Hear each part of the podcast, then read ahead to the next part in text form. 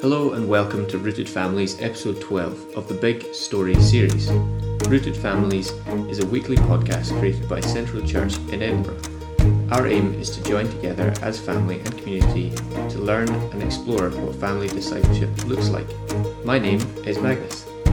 My name is Beth. I wonder if you've ever been scared. One time, I'd been on the toilet, and when I came out of the bathroom, my brother yelled, Boo! So loud I screamed and fell over onto my bottom. It was so, so scary. Well, yes. I'm actually meaning really, really scared. Like when you're scared and it's not just like a funny joke. Like, I'm scared of the dark. Oh, yes. I'm scared of clowns. And spiders are so, so scary too. And snakes and sharks, and water and balloons, and open spaces, and jellyfish, and caves, and fireworks, and loud noises, and new people, and monsters, and airplanes, and scary movies, and COVID, and Andy Harding. Yeah, a bit more like that for sure. There are so many things that make me scared, but at least I feel safe with my family. See, imagine being really scared and not having your family as a safe place. In today's story, Joseph was really scared, and his family were the ones who were the ones scaring him.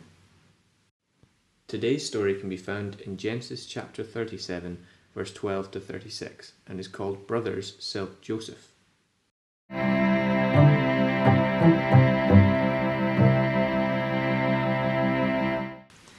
Now his brothers had gone to graze their father's flock near Shechem, and Jacob said to Joseph, Go and see if all is well with your brothers and with the flocks, and bring word back to me.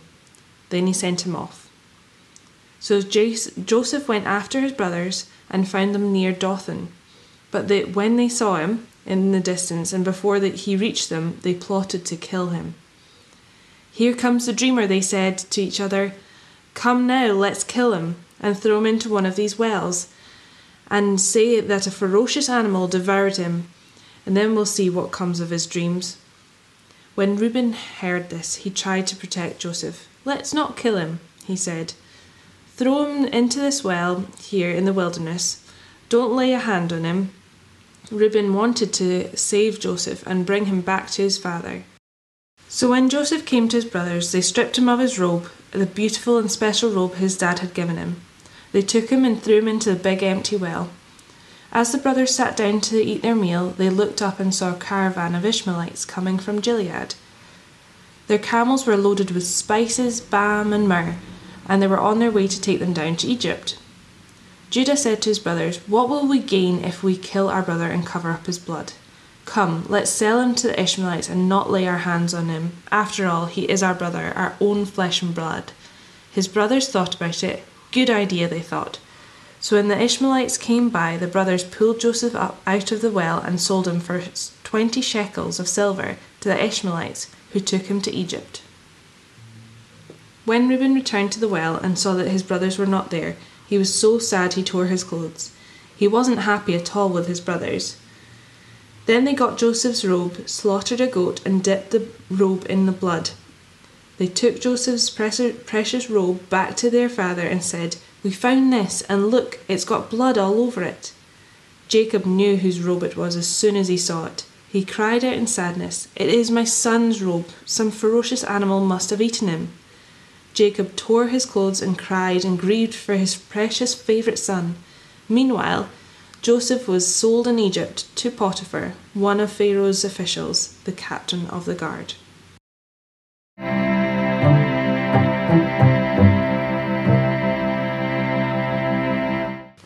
This is the part where we ask some questions to explore the story a little bit more. Why do you think Joseph's brothers wanted to kill him? They were so jealous. They knew their dad treated Joseph differently. They knew he loved Joseph so much more than them. It was all the sadness and jealousy coming out of them. It really wasn't a very good choice. But they did it anyway. How did you think Joseph felt?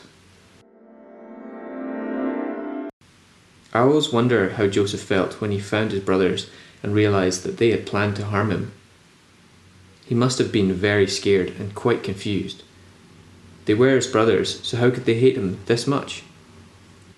I love this story. It's so exciting to be able to know that whatever we do or whatever we are scared of, God is right there, always with us, holding us, and forgiving us.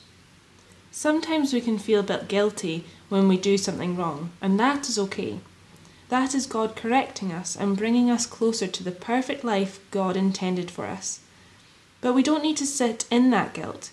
We can come to God and say sorry for the wrong we do, and He will forgive us, wipe it clean, and to Him will be as it is never happened.